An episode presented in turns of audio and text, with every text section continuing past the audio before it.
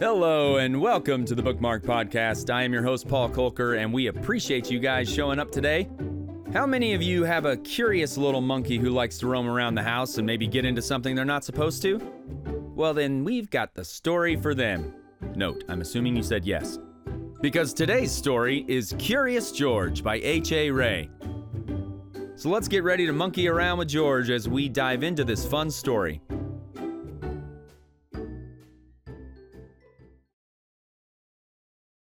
Curious George by H.A. Rey. This is George. He lived in Africa. He was a good little monkey and always very curious. One day, George saw a man. He had on a large yellow straw hat. The man saw George too. What a nice little monkey, he thought. I would like to take him home with me. He put his hat on the ground, and of course, George was curious. He came down from the tree to look at the large yellow hat.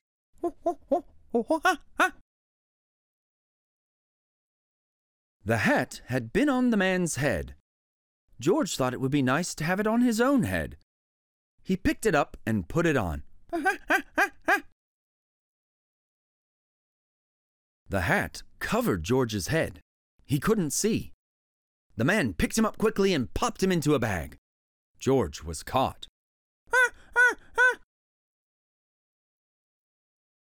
The man with the big yellow hat put George into a little boat, and a sailor rowed them both across the water to a big ship. George was sad, but he was still a little curious. On the big ship, things began to happen. The man took off the bag.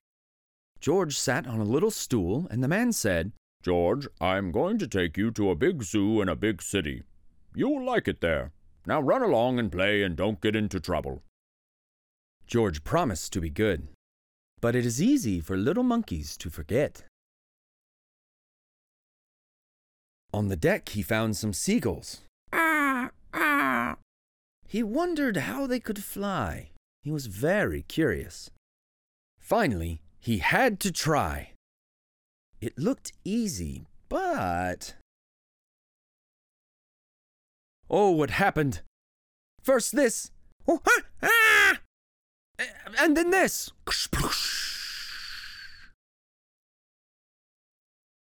Where is George? The sailors looked and looked. At last they saw him struggling in the water and almost all tired out.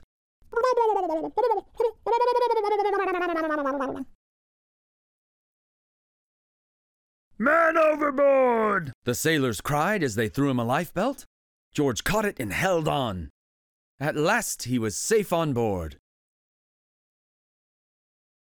After that, George was more careful to be a good monkey until, at last, the long trip was over. George said goodbye to the kind sailors, and he and the man with the yellow hat walked off the ship, onto the shore, and on into the city to the man's house.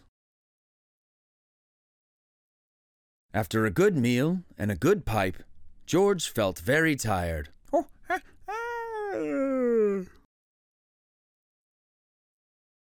he crawled into bed and fell asleep at once.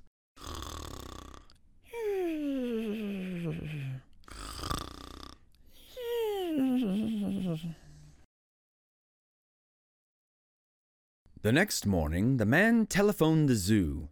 George watched him. He was fascinated. Then the man went away. George was curious. He wanted to telephone too. One, two, three, four, five, six, seven. What fun! Ha, ha, ha! Ding a ling a ling! George had telephoned the fire station. The firemen rushed to the telephone. Hello? Hello? They said, but there was no answer. Then they looked for the signal on the big map that showed where the telephone call had come from. They didn't know it was George. They thought it was a real fire. Hurry, hurry, hurry! The firemen jumped onto the fire engines and onto the hook and ladders. Doo doo doo doo.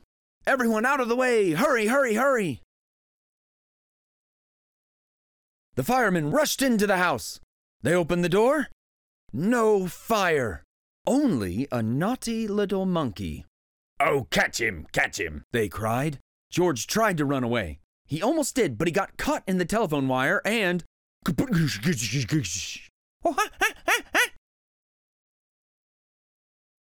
A thin fireman caught one arm and a fat fireman caught the other. You fooled the fire department, They said. We will have to shut you up where you can't do any more harm. They took him away and shut him in a prison. George wanted to get out. He climbed up to the window to try the bars. Just then, the watchman came in. He got on the wooden bed to catch George, but he was too big and heavy. The bed tipped up. The watchman fell over, and quick as lightning, George ran out through the open door. Oh, ha, ha, ha, ha! He hurried through the building and out onto the roof, and then he was lucky to be a monkey. Out he walked onto the telephone wires. Quickly and quietly over the guard's head, George walked away. He was free! Down in the street outside the prison wall stood a balloon man. A little girl bought a balloon for her brother. George watched. He was curious again. He felt he must have a bright red balloon. He reached over and tried to help himself, but. Instead of one balloon, the whole bunch broke loose. In an instant, the wind whisked them all away, and with them went George, holding tight with both hands. Hey, come back here. Hey. Up, up he sailed, higher and higher. The houses looked like toy houses and the people like dolls. George was frightened. He held on very tight.